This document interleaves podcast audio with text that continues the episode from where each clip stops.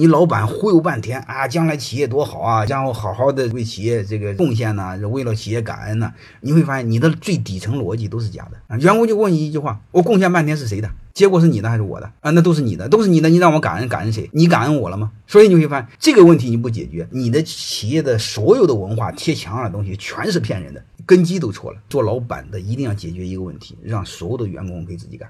人都是愿意给自己干，绝对不会给别人干，这是最根本的。你不要忽悠，谁都知道，给自己干第一个核心你要解决，这个企业是他的，或者这个企业有他的份儿，这是最本质的事儿，一定要解决。如果你不解决，你所有的逻辑都是假的，这是第一个。欢迎大家的收听，可以联系助理加入马老师学习交流群，幺五六五零二二二零九零。